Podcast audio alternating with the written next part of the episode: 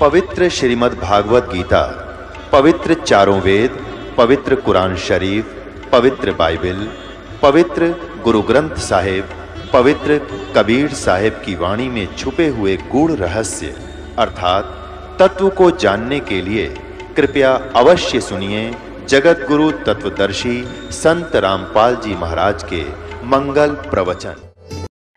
कर जोरूं विनती करूँ। धरूं चरण पर शीश गुरु राम देवानंद जी महाराज ने दियो नाम बकशीश कोटि कोटि सिजदा करूँ, कोटि कोटि प्रणाम। चरण कमल में राखियो मैं बांदी जाम गुलाम।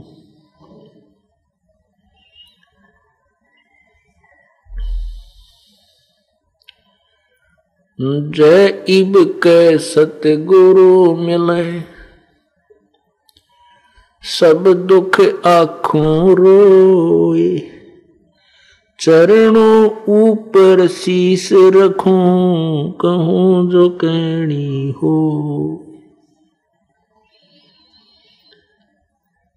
कबीर गुरु जी मिलेंगे, पूछेंगे कुशलात। आद अंत की सब कहूँ, अपने दिल की बात।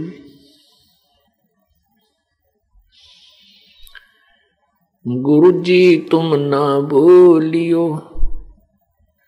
चाहे लाख लोग मिल जाए, हमसे तुमको बहुत है। तुमसे हमको नहीं।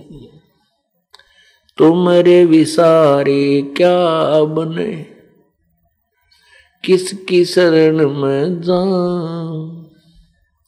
शिव विरंच मुनि नारदा तिनके हृदय न समा। अब गुण किए तो बहुत किए, करत न मानी हारे। बावे बंदा बख्श दियो, बावे गर्दन उतारे। अवगुण मेरे बाप जी। बख्सो गरीब निवाद। जो मैं पूत कपूत हूँ, बहुर पिता को लाज। मैं अपराधी जन्म का, नक्सक बड़े विकार। तुम दाता दुख बंजना, मेरी करो संभाल कुत्ता तेरे दरबार का, मोतिया मेरा नाम। गले प्रेम की जेवड़ी जा खेचो वहाँ जाऊँ। तो तो करो तो बावड़ू, दूर दूर करो तो जाऊँ। जो राखो तो ही रहूँ, जो देवो सो खाऊं।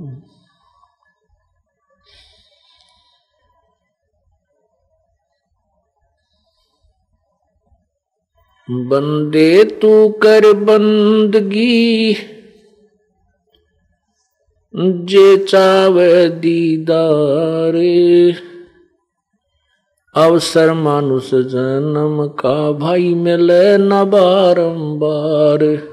मानुष जन्म दुर्लभ है ये मिले न बारंबार। तरवर से पत्ता टूट गिरे वो बोहर न लगता डार।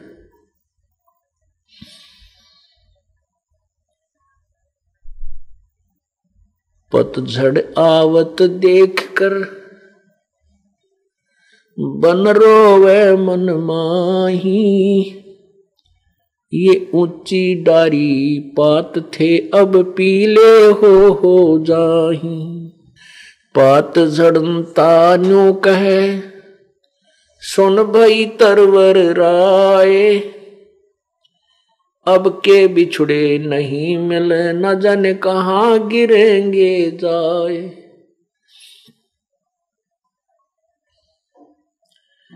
तरवर कहता पात से,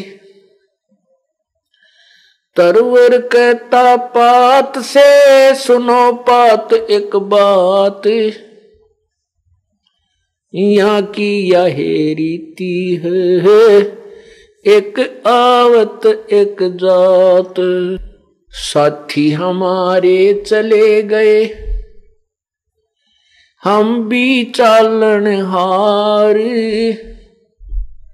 भाई कागज़ में बाकी रह रही तात लगी है वार। वो पृथ्वीपति चकवे गए। जिनके चक्र चलंत, रावण श्री खे कौन गिण ऐसे गए अनंत।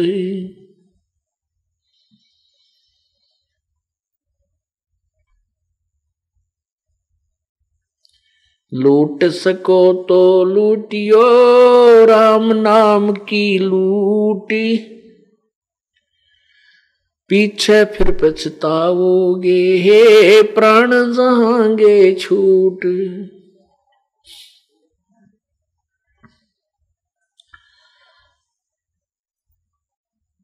राम रटत कोढ़ी भलो चू चू पड़े जो चाम।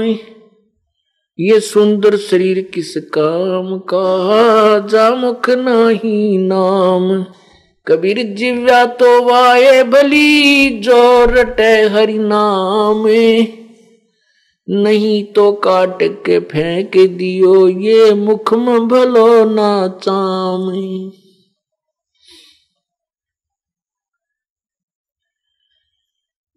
राम रटत कन्या भली, साकट भलो न पूत। छेरी के गल गल थना, जिसमें दूध ना मूत।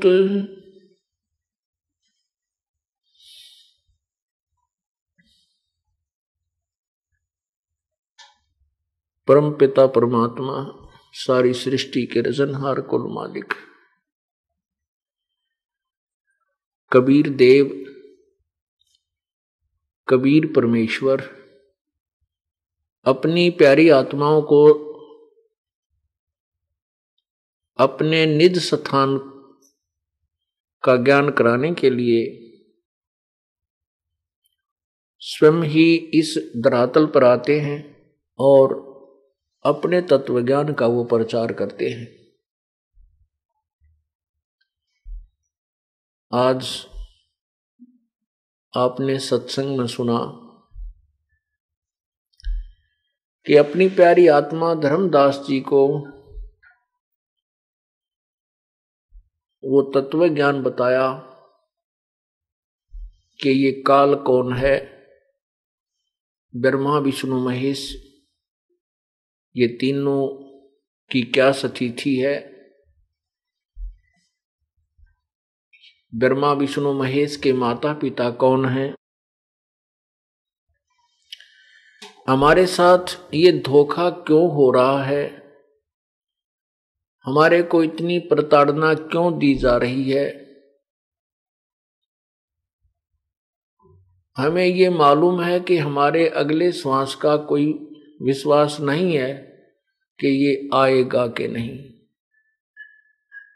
परमात्मा कहते हैं कि नहीं, भरोसा देह का ये विनस जावे छिन्माही फिर इसका समाधान भी बताते हैं कि श्वास, उस श्वास में नाम जपो भाई, और यतन कछुना ही आज आपने सुना, परमात्मा जब आते हैं, उसमें अज्ञानी संत, गुरु,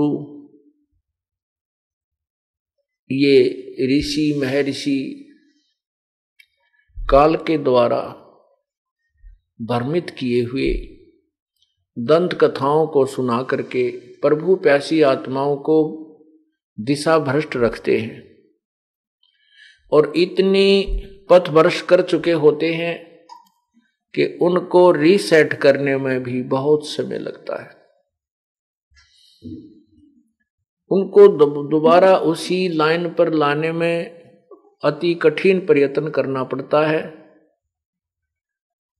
उनके विषय में जैसे आपने सुना कि धर्मदास ये जग बौराना और कोई न जाने पद निर्वाणा।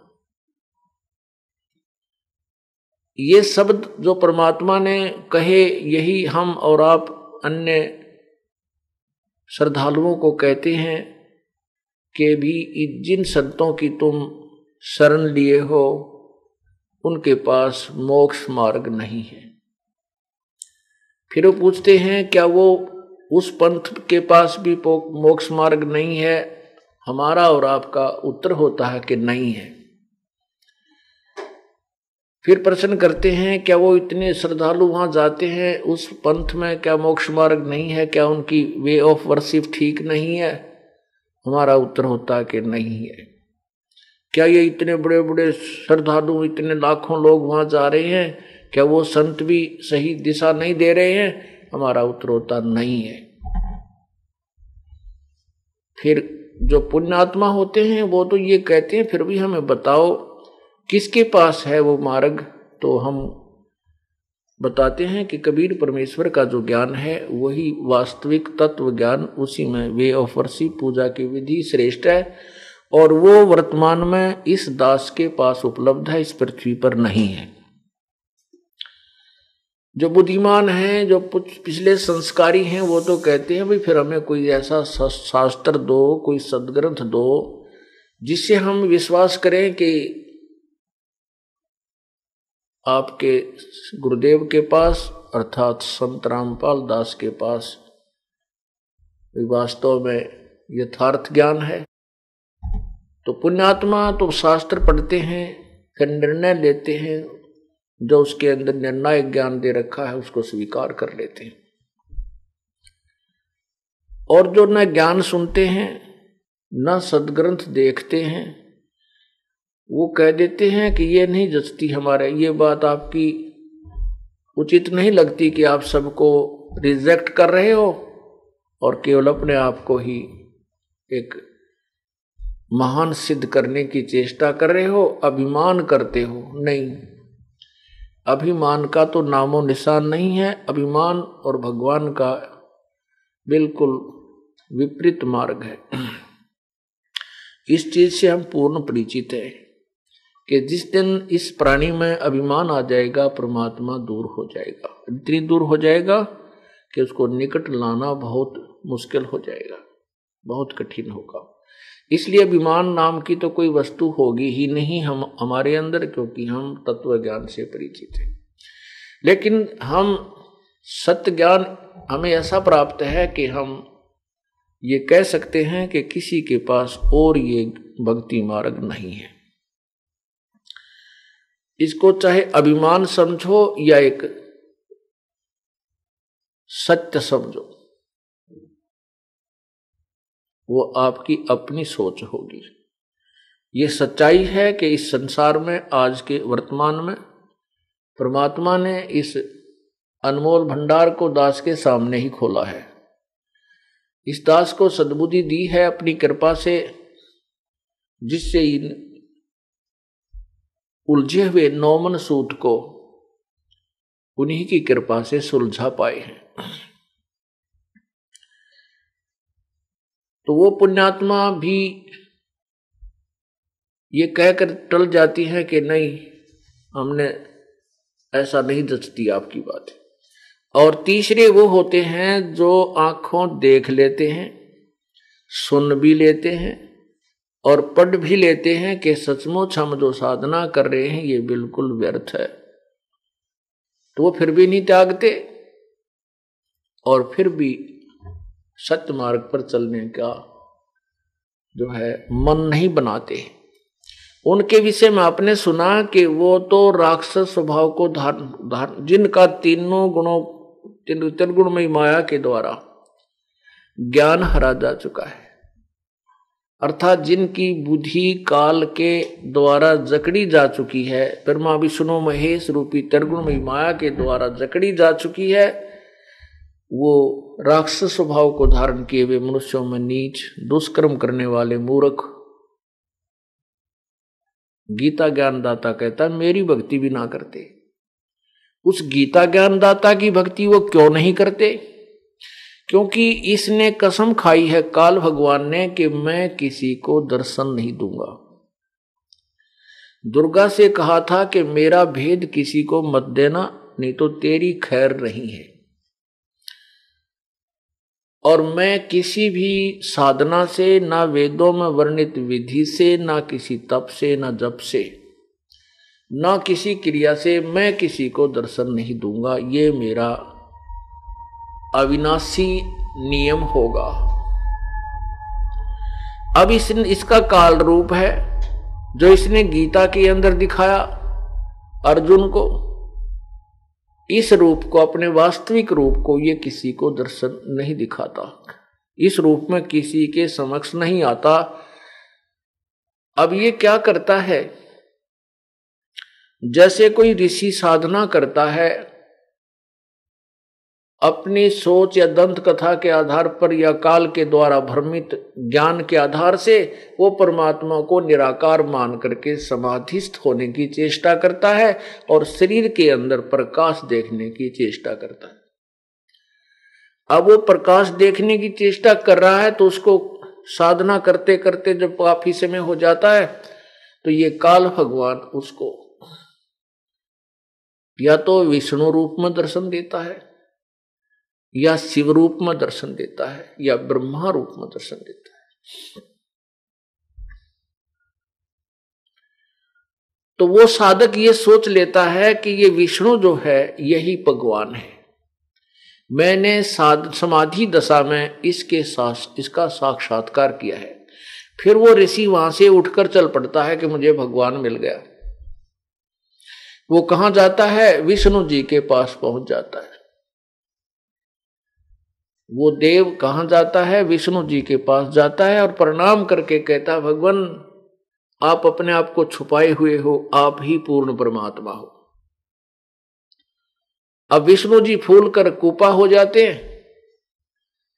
अब ये काल क्या करता है कि दूसरा कोई साधन, साधना कर रहा है, साधक तो उसको शिव रूप में दर्शन दे देता है। वो अपनी समाधि तोड़ करके चल पड़ता है कि मुझे भगवान मिल गया और ये भगवान शंकर ही जो तमो गुण है, उसी को पूर्ण परमात्मा मानकर, उसी के गुण गाने लग जाता है कि यही भगवान है। क्यों भ्रम में रहते हो? यही भगवान है। यही सारी सृष्टि का रचनहार है। इसी प्रकार अन्य को ब्रह्मा के रूप में दर्शन दे देता है। तो इस करके इस सभी ऋषियों ने अंत में यही निर्णय दे दिया। कोई तो विष्णु जी को भगवान पूर्ण परमात्मा और कोई शिव जी को, कोई ब्रह्मा को। और फिर घुमा फिरा के उन तीनों भगवान जो इनके पुत्र हैं। इनका भी आगे उनकी चरित्र भी लिख दिया। अब उन दोनों के चरित्र नहीं मिलते। तो ऋषि ऐसे भ्रमित हो गए। किसी ने साधना करने की चेष्टा की तो दुर्गा ने दर्शन दे दिए, काल ने दर्शन नहीं दिए। तो वो दुर्गा के पुजारी हो गए। उन्होंने दुर्गा को ही भगवान मान लिया, यही पूर्ण परमात्मा है। इस प्रकार काल भगवान कह रहा है कि ये मेरी साधना भी नहीं करते। क्यों नहीं करते कि इन, इनके मन में ये पक्की बैठ गई कि ये विष्णु, ये शिव, ये ब्रह्मा, यही भगवान है। और इनसे अतिरिक्त कुछ नहीं है।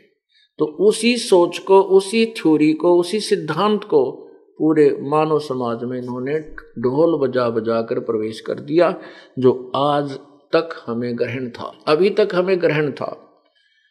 आज तो नहीं, हमें तो 20 वर्ष हो गए स्मारक को स्वीकार किए। उस, तब तक ग्रहण था और बाकी समाज जो इससे परिचित नहीं है तत्व ज्ञान से, उनके पास भी आज तक वही दंत कथा उपलब्ध है। इसलिए ये काल कहता है कि ये मेरी भक्ति भी नहीं करते।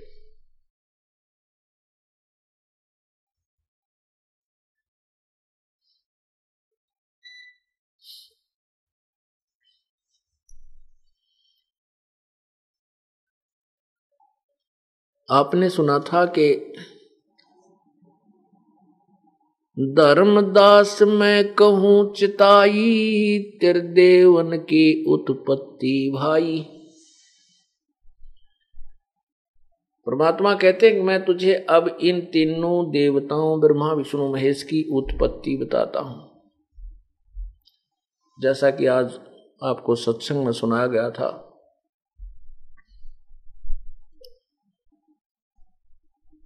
और फिर परमात्मा ने बाद में कहा है कि ज्ञानी सुने तो हृदय लगाई और मूर्ख सुने तो गम नहीं पाई। माँ अष्टंगी, पिता निरंजन, ये जम दारुण वंशन अंजन, पहले कीन निरंजन राई और पीछे से माया उपजाई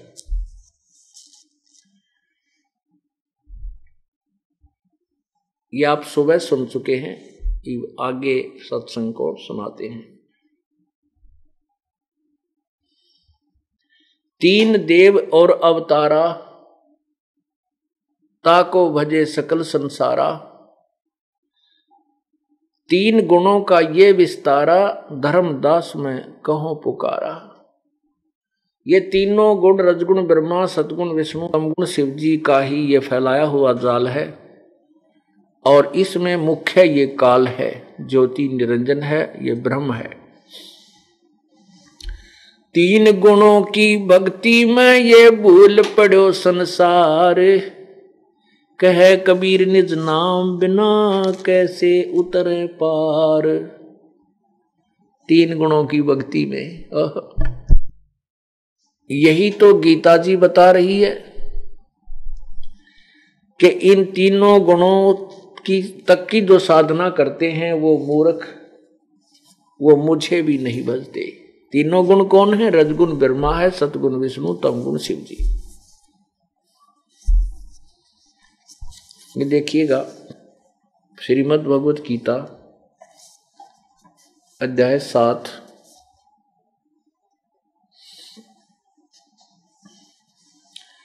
ये मंत्र तेरा है। इसमें कहा है, गुणों के कार्य रूप सात्विक, राजस और तामस, इन तीनों प्रकार के भावों से ये सारा संसार, प्राणी समुदाय मोहित हो रहा है। इसलिए इन तीनों गुणों से, तीनों गुणों से परे मुझ अविनाशी को नहीं जानता। वैसे तो इसका अर्थ सुबह बताया था वो है कि ये कहता है कि ये लोग जो ब्रह्मा, विष्णु, महेश तीनों गुणों तक की साधना पर आधारित हैं, ये मुझे और उस अविनाशी को नहीं जानते। तो इससे सिद्ध है कि इन तीनों गुणों से परे, अर्थात रजगुण ब्रह्मा है, सतगुण विष्णु है, तमगुण शिव जी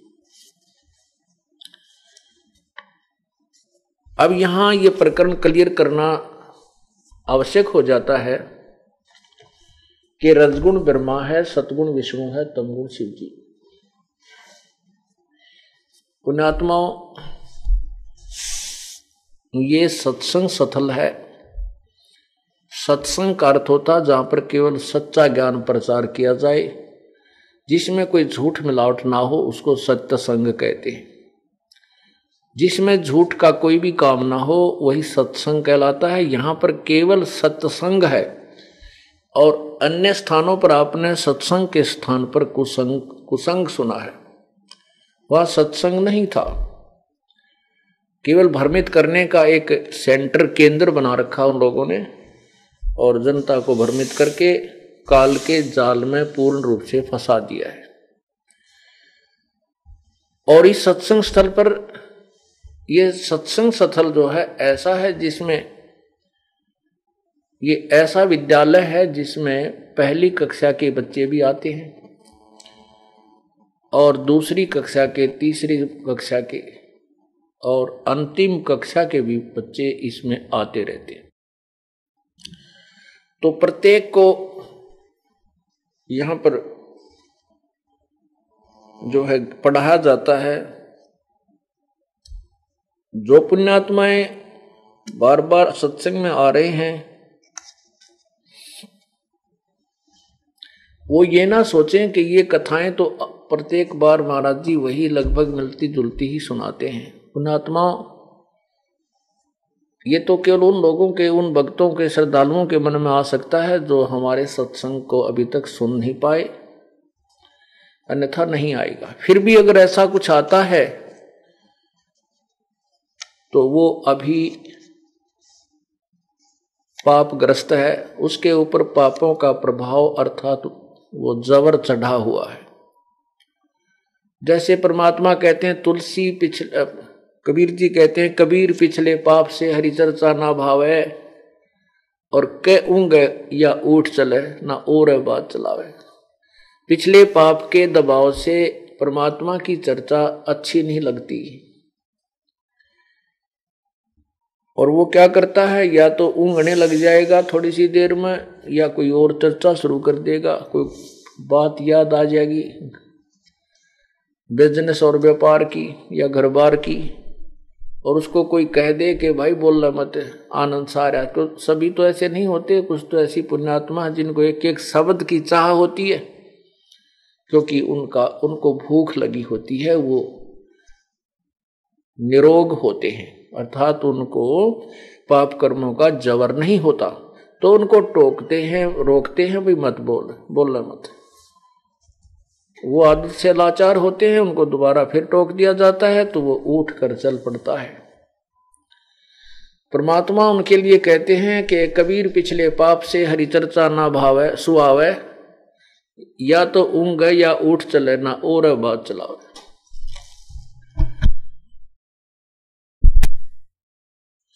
तुलसीदास जी कहते हैं कि तुलसी पिछले पाप से हरिचर्चा ना बावे और जैसे जबर के बेगते में भूख विदा हो जावे। जिस व्यक्ति को बुखार बना हो जवर चढ़ा हो, उसके, उसको मनुखा दाख जो मीठी होती है, सेब संतरे फल जो स्वादिष्ट होते हैं और प्रतिदिन आहार करने वाला जो पदार्थ है वो रोटियाँ भी कड़वी लगती है। मुँह की तरफ़ नहीं की जाती उल्टी गिरने को हो जाती है। तो उस बुखार ने उस रोगी की व्यवस्था शरीर की व्यवस्था को इतना कंडम कर दिया इतना बिगाड़ दिया कि मीठी वस्तु भी कड़वी लग रही है। प्रतिदिन खाने वाला आहार भी कड़वा लग रहा है। अस्वादिष्ट लग रहा है।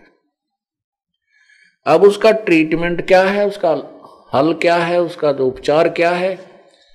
कि बुखार उतारने के लिए कड़वी दवाई ही खानी पड़ती है, चाहे रुचि हो या ना हो। अरुचि होते हुए भी कड़वी दवाइयों की फांकी मारनी, लगानी पड़ती है, कुनीन खाना पड़ता है। और उसी से वो स्वस्थ होगा, अन्यथा वो अपने जीवन से हाथ धो बैठेगा। और जब वो स्वस्थ होने लगता है, बुखार कम होने लगता है थोड़ी सी रुचि बनने लगती है। जब वो पूर्ण रूप से निरोग हो जाता है, जबर रहित हो जाता है, फिर देखो वो उसको कितनी भूख लगती है। सूखी रोटी भी खा जाता है, उसको उसमें सब्ज़ी की भी इच्छा नहीं रहती। दो तीन रोटी पाँच चार रोटी तो मिर्चा गेल खा जा, मन मान नमकीन ऊन से खा जाए। तो वो ऐसा क्यों हुआ? क्योंकि उसका जो बुखार था वो उतर गया है।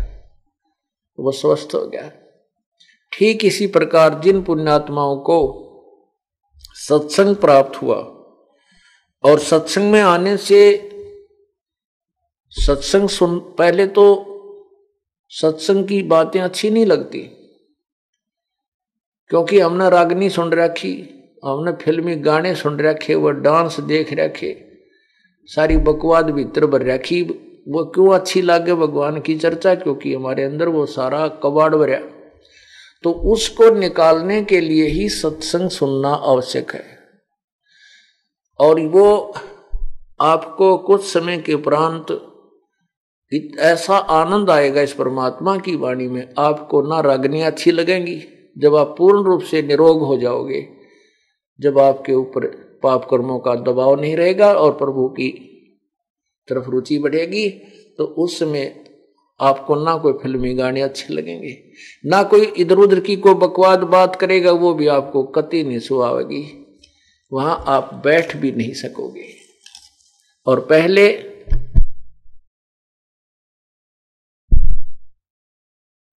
पहले परमात्मा की चर्चा में रुचि बिल्कुल नहीं बनी थी। तो पुण्यात्मा जैसे कोई भक्त यहाँ पहली बार भी आते हैं।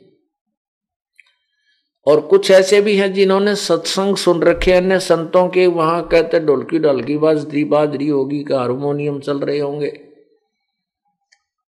और कई ऐसे स्थान भी हैं जहाँ डांस करने लग जाते हैं, कहीं कुछ करते हैं।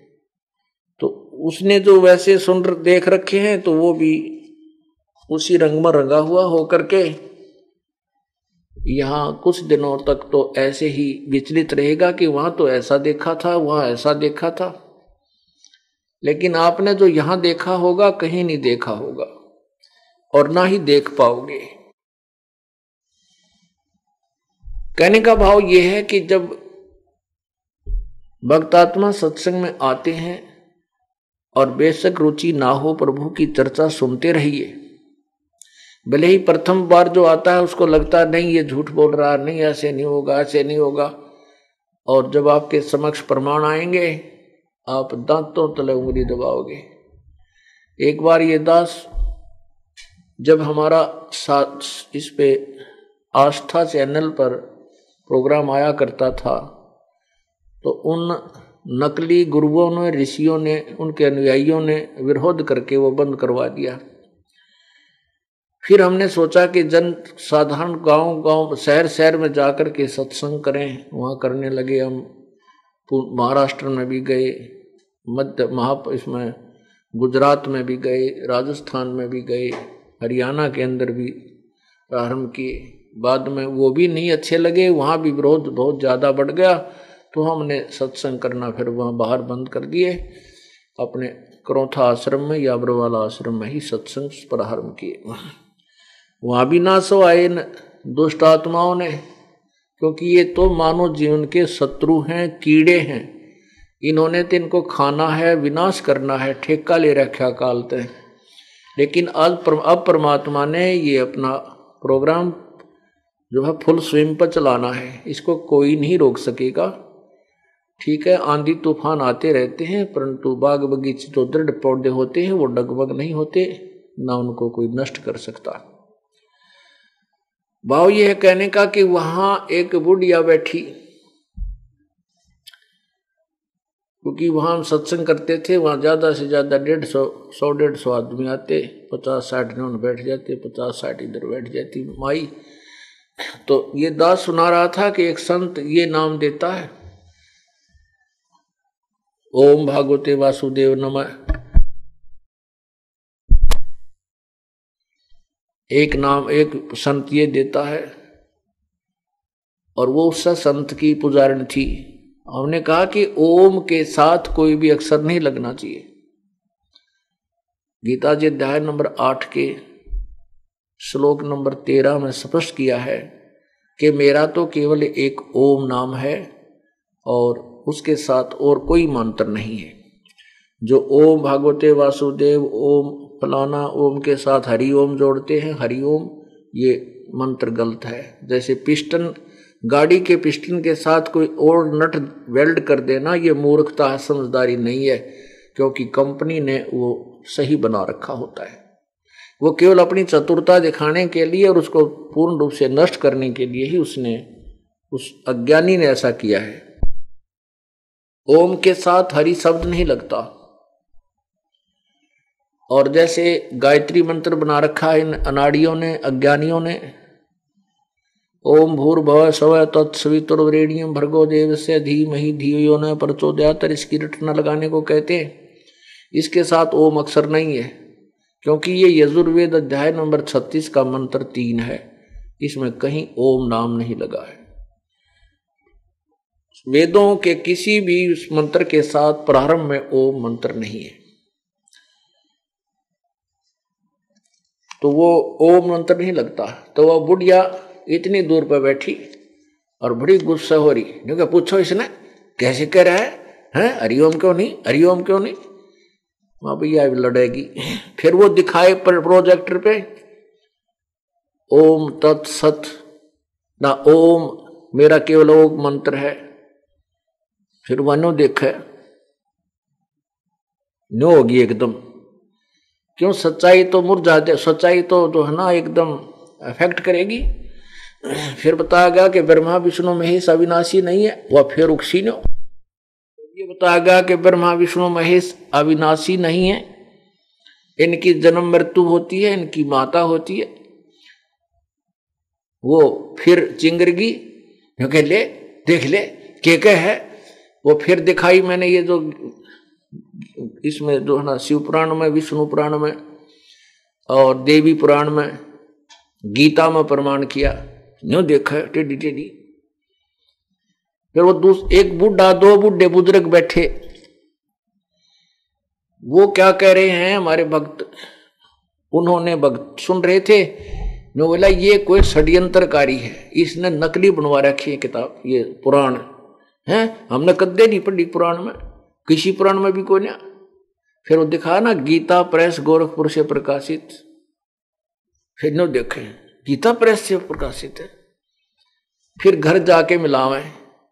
तो पुण्यात्मा कहने का भाव ये है कि हम जिन सदग्रंथों को सिर पर लिए फिर रहे हैं, और हमने उन, उससे का ना पता इसमें क्या लिखा है। परमात्मा कहते हैं बंजारे के बैल जो फिर देश परदेश और बंजारे के बैल जो और कमर पे खांड लाद के और भूस खाते हैं बिन सतगुरु उपदेश। अब जैसे बैल होता है बंजारे का, उसके सिर पर उसके ऊपर खांड का बोरा रखा होता है। और वो चारा खा रहा है ऊपर कितनी बढ़िया माल उसके कमर पर रखा है। ज्ञान बिना। तो कहने का भाव यह है कि हम इन सदग्रंथों को लिए फिर रहे थे। और इनमें क्या अनमोल वस्तु लिखी है, इसको ना, इसका प्रयोग ना करके हम और ही ऊट पटांग साधना और ज्ञान की गठड़ी बाँध रहे थे।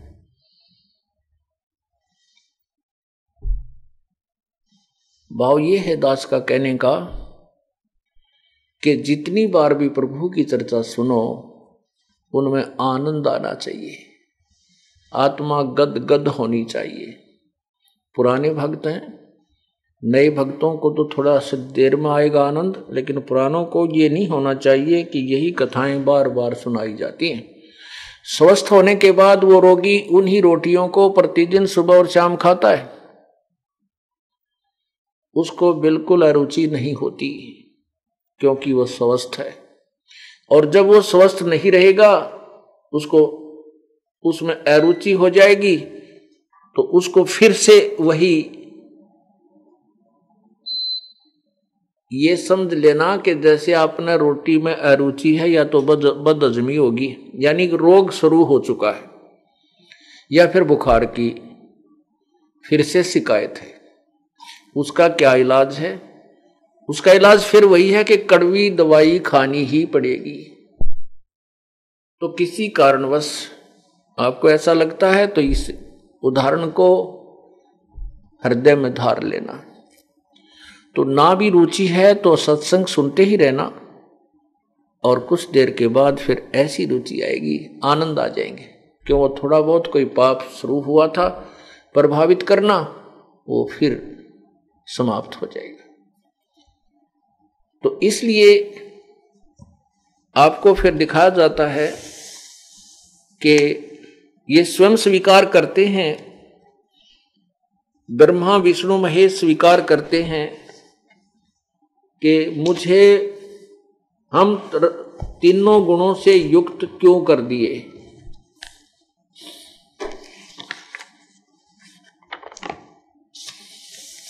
ये देखिएगा देवी महापुराण श्रीमद देवी भागवत। श्रीमद देवी भागवत। हिंदी टीका सहित भाग प्रथम। और ये कहाँ से प्रकाशित है?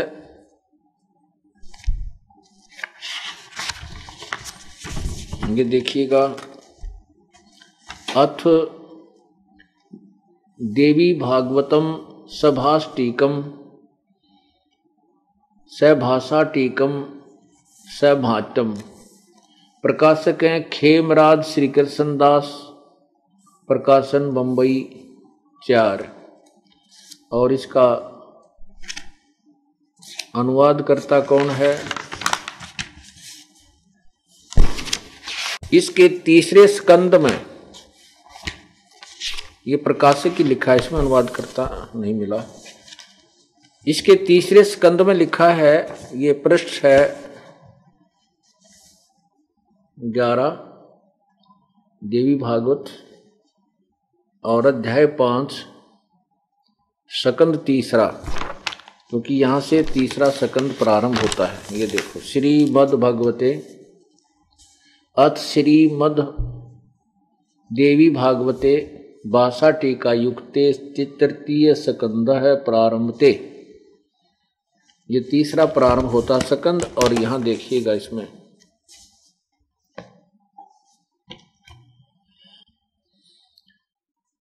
ये शंकर भगवान कहते हैं, हे माता, यदि हमारे ऊपर सदा आप दया युक्त हो तो हमको तमोगुण में किस प्रकार प्रदान किया है? ब्रह्मा रजोगुण और हरि सतोगुण युक्त किए, मैं युक्त किए। फिर देखिएगा हिंदी। हे माता, यदि हमारे ऊपर आप सदा, आप दया, सदा आप दयायुक्त हो तो हमको तमोगुण में किस प्रकार प्रधान किया है? ब्रह्मा, रजोगुण और हरि, सतोगुण। युक्त किए। ये तो आपने हिंदी देखा। अब देखिएगा इसी की संस्कृत। इसी में दोनों है, संस्कृत भी है और हिंदी भी। ये देखो। यदि यदि दया धर्मना न सदाम्बिके कथम अहम विहित तमोगुण कमल जय। कमल जय माने कमल से उत्पन्न होने वाले ब्रह्मा। रजोगुण संभव है सुविहित और किमु सतोगुण। सतोगुणो हरि। इसका अनुवाद आप पढ़ चुके हैं। अब इससे ये बात स्पष्ट हुई कि रजगुण ब्रह्मा है, सतगुण विष्णु है, तमगुण शिव जी और यही प्रमाण और ये भी आपको स्पष्ट करते हैं कि ये स्पष्ट होता है कि ये कहते हैं कि हे माता अर्थात दुर्गा इनकी माँ है। दुर्गा इनकी माता है ब्रह्मा, विष्णु, महेश की। और पिता कौन है? ये काल सदा शिव रूपी काल।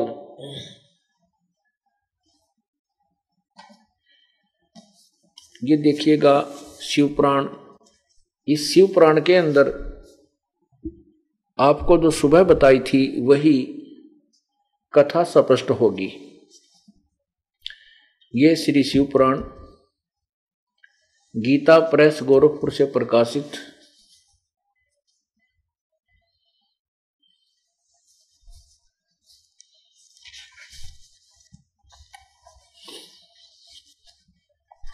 इसके रुद्र संहिता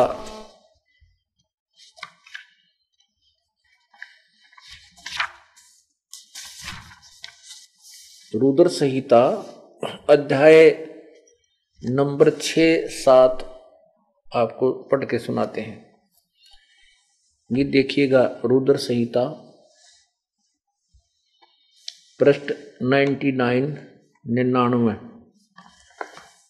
इसमें ब्रह्मा जी ने अपने पुत्र नारद को बताया, ऋषि नारद को। कहा, ब्रह्मन देव शिरोमणे, तुम सदा जगत, समस्त जगत के उपकार में ही लगे रहते हो। तुमने लोगों की, लोगों के हित की कामना से बहुत उत्तम बात पूछी है। नारद ने यही पूछा कि ब्रह्मांड का कौन रचन, रचयिता है? सृष्टि रचना के विषय बताइए। जिसके विषय में सुनने, जिसके सुनने से संपूर्ण लोगों के समस्त पापों का अक्षय हो जाता है। यह अनामय शिवतव को मैं तुमसे वर्णन करता हूँ। शिवतव का स्वरूप बड़ा ही उत्कृष्ट है और अद्भुत है। जिसमें समस्त चराचर जगत नष्ट हो गया था, सर्वत्र केवल अंधकार ही अंधकार था।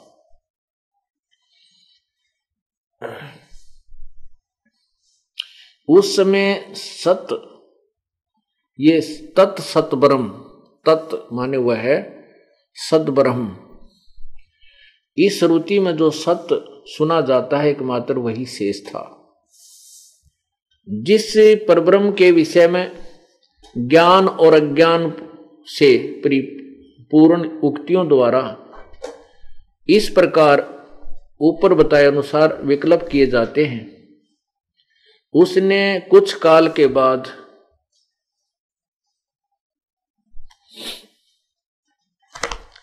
द्वितीय की इच्छा प्रकट की। उसके भीतर एक से अनेक होने के संग, का संकल्प उदित हुआ। तब उस निराकार परमात्मा ने अपनी लीला शक्ति से अपने लिए मूर्ति आकार की कल्पना की। यहाँ देखिएगा। जो मूर्ति रहित परब्रह्म है परम ब्रह्म है परम। जो मूर्ति रहित परम ब्रह्म है उसकी मूर्ति।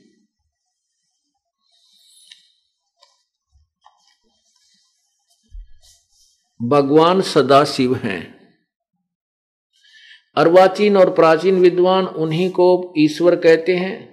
उस समय एकाकी रहकर स्वेच्छानुसार विहार करने वाले उन सदाशिव ने अपने विग्रह से स्वयं ही एक स्वरूप भूता, शक्ति की सृष्टि की, जो उनके अपने श्रीअंग से कभी अलग होने वाली नहीं थी। उससे पराशक्ति को प्रधान प्रकृति। प्रकृति शब्द याद रखना, ये गीता जी का अनुवाद में काम आएगा। प्रकृति। गुणवती माया तत्व, बुद्धि तत्व की जननी तथा विकार रहित बताया गया है।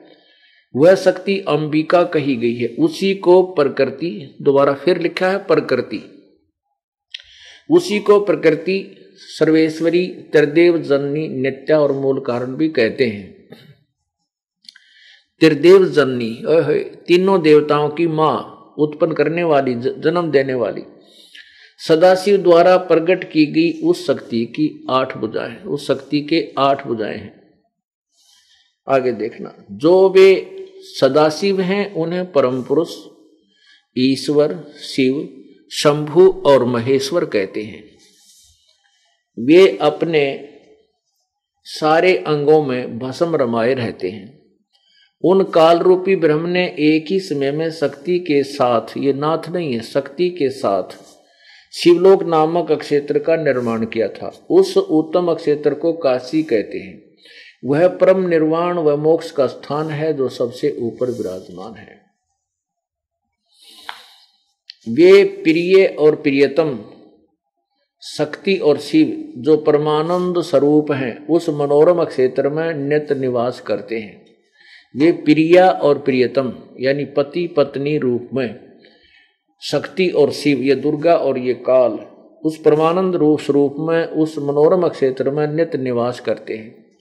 काशीपुरी परमानंद रूपणी है, मुने शिव और शिवा ने प्रलय काल में भी कभी उस क्षेत्र को अपने सानिध्य से मुक्त नहीं किया। इसलिए विद्वान पुरुष उसे अविमुक्त अक्षेत्र नाम से जानते हैं। या देखो, देवर से एक समय उस आनंद वन में रमण करते हुए शिवा और शिव। शिवा ये दुर्गा है, शिव ये काल है। शिवा और शिव के मन में यह इच्छा हुई कि किसी दूसरे पुरुष की सृष्टि करनी चाहिए। जिस पर यह सृष्टि संचालन का महान भार रखकर हम दोनों केवल काशी में रहकर सविच्छा अनुसार विचरें और निर्वाण धारण करें। ऐसा निश्चय करके शक्ति सहित सर्वव्यापी पर, परमेश्वर शिव ने अपने वाम भाग के दसवें अंग पर अमृत मल दिया। फिर तो वहाँ से एक पुरुष प्रकट हुआ जो तीनों लोकों में सबसे अधिक सुंदर था। वह शांत था उसमें सतगुण की अधिकता थी तथा वह गंभीरता का अथा सागर था। इससे सिद्ध होया। अब क्या बताते हैं फिर उसका नाम क्या रखा ये देखिएगा।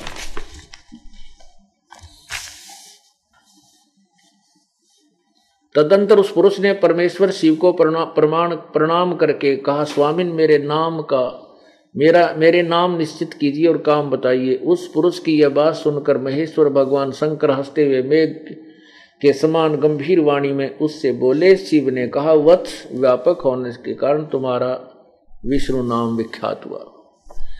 अपनात्माओं एक तो ये सिद्ध हुआ कि ये काल रूपी ब्रह्म, ये ज्योति निरंजन है। और ये भी सिद्ध हुआ कि दुर्गा को प्रकृति भी कहते हैं और ये त्रिदेव जननी है।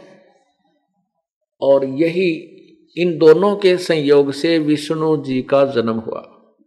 ये तो आपने छठे अध्याय में सुना। रुद्र रुद्र संहिता, शिव पुराण। और अब सातवें में ब्रह्मा की उत्पत्ति भी इन्हीं से।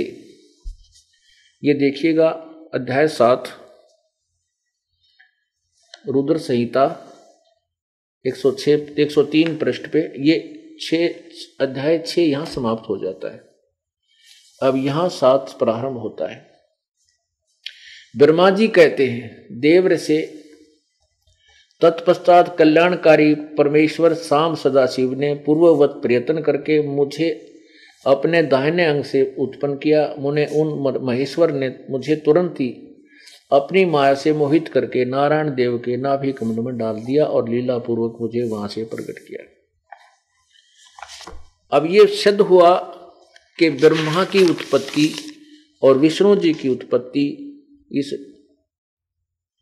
काल रूपी ब्रह्म और दुर्गा से हुई। ये इनके माता पिता हैं। अब यहाँ लेखक बीच में विचलित हो जाता है उसको स्पष्ट करने के लिए देखिएगा, अध्याय नंबर नौ में इन चारों का वर्णन है। ये है प्रश्न नंबर 110 पे।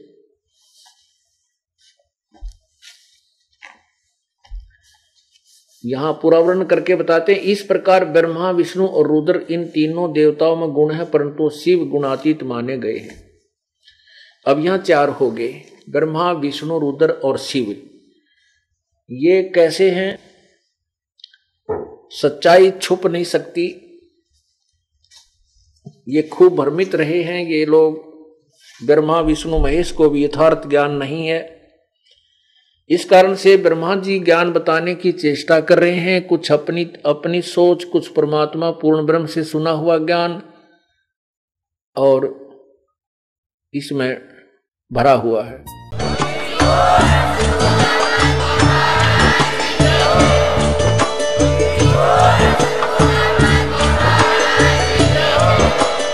आप सुन रहे थे जगत गुरु तत्वदर्शी संत रामपाल जी महाराज जी के मंगल प्रवचन। अधिक जानकारी के लिए विज़िट कीजिए हमारी वेबसाइट www.jagatgururampalji.org संत रामपाल जी महाराज जी के शुभ आशीर्वाद से पूरे विश्व भर में 500 से भी ज़्यादा नाम दीक्षा केंद्र हैं, जिन पर संत रामपाल जी महाराज जी द्वारा ऑनलाइन निशुल्क नाम दीक्षा दी जा रही है। अपने नजदीकी नाम दीक्षा केंद्र का पता करने के लिए संपर्क करें। Eight two two two eight eight zero five four one